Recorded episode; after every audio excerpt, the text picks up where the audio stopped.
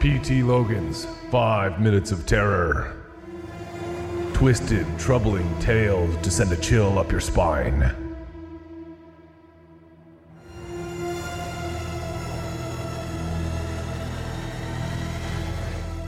Ladybug. CJ raised her thumb and then brought it down on the ladybug. She grinned when the cracking sound its red and black shell made reached her ears. After smearing the ladybug's corpse on her jeans, she looked up. You shouldn't do that, Molly suggested. CJ shrugged. Why not? she asked. Ladybugs are an invasive species. What does that mean? I don't know. I just know that it means you can kill them if you want to. As she said this, two more ladybugs landed right beside the smeared corpse of their friend. CJ didn't hesitate. She brought the thumb of each of her hands down on them at the exact same time and squished them. Molly made a face. That's gross. And mean. Invasive species, CJ repeated. Besides, what are these tiny ladybugs going to do to me? She flexed her biceps and then turned her eyes upward. Come at me, bugs. CJ laughed, but Molly didn't. Oh, come on, don't be so serious. Let's go swimming. CJ looked at the lake while she removed her jeans. It was beautiful this time of day. The summer had been hot, and even though today wasn't the hottest day of the year, it was still uncomfortably warm. No, Molly said, I don't feel like it anymore. CJ rolled her eyes, pulled her shirt off, revealing a bikini beneath, and took one step toward the end of the dock. You always say this. You're such a scaredy cat. What are you afraid of anyway? Molly, who was now looking past her friend and toward the lake beyond, frowned. I'm not afraid, Molly said, but CJ knew that her friend was lying. It wasn't just fish, sea creatures, the cold spots in the lake that no one could explain that her friend was fearful of. It was of all these things combined. It was the unknown, the inability to actually see what was below you. And in CJ's opinion, it was absolutely silly. Whatever was down there, it was no match for them. This wasn't the ocean, it was just a tiny lake. You know, CJ began, you're to miss out on a lot of things because you're scared of everything. Molly opened her mouth to reply, probably to say something along the lines of, I'm not scared, just cautious. But CJ was already airborne, tucking her knees to her chest in a fantastic cannonball.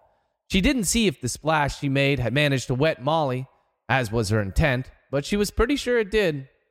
The water, which was cool and crisp, caused her to inhale sharply, but it felt good on her warm skin. CJ extended her legs and arms, using the breaststroke to move farther away from the dock.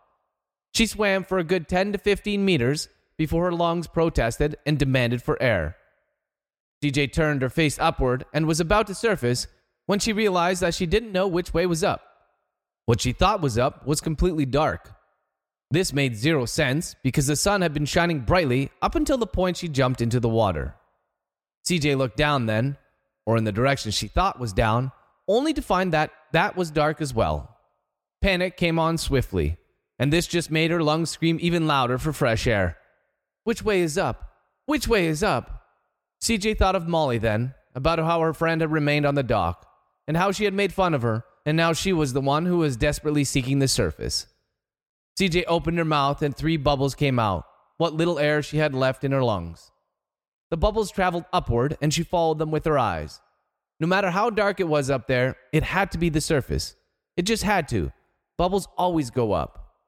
Molly kicked once, twice, and then her head broke the surface and she threw her chin to the sky and sucked in a huge gulp of fresh air, only to immediately start coughing. There was something in her mouth, something alive. She spat, and a ladybug flew from her lips. CJ heard a noise next and instantly understood why it was so dark now. And it wasn't because the sun had gone down.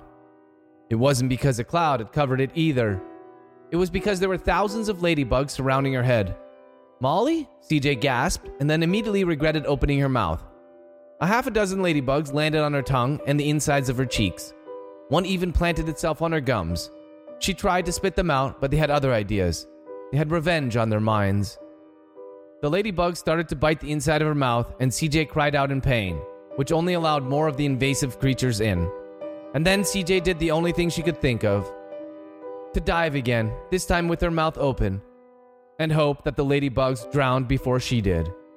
Her friend had been right to be afraid, but not of the water, of the seemingly harmless bugs that CJ had so carelessly smeared on her jeans. P.T. Logan's Five Minutes of Terror. Twisted, troubling tales to send a chill up your spine.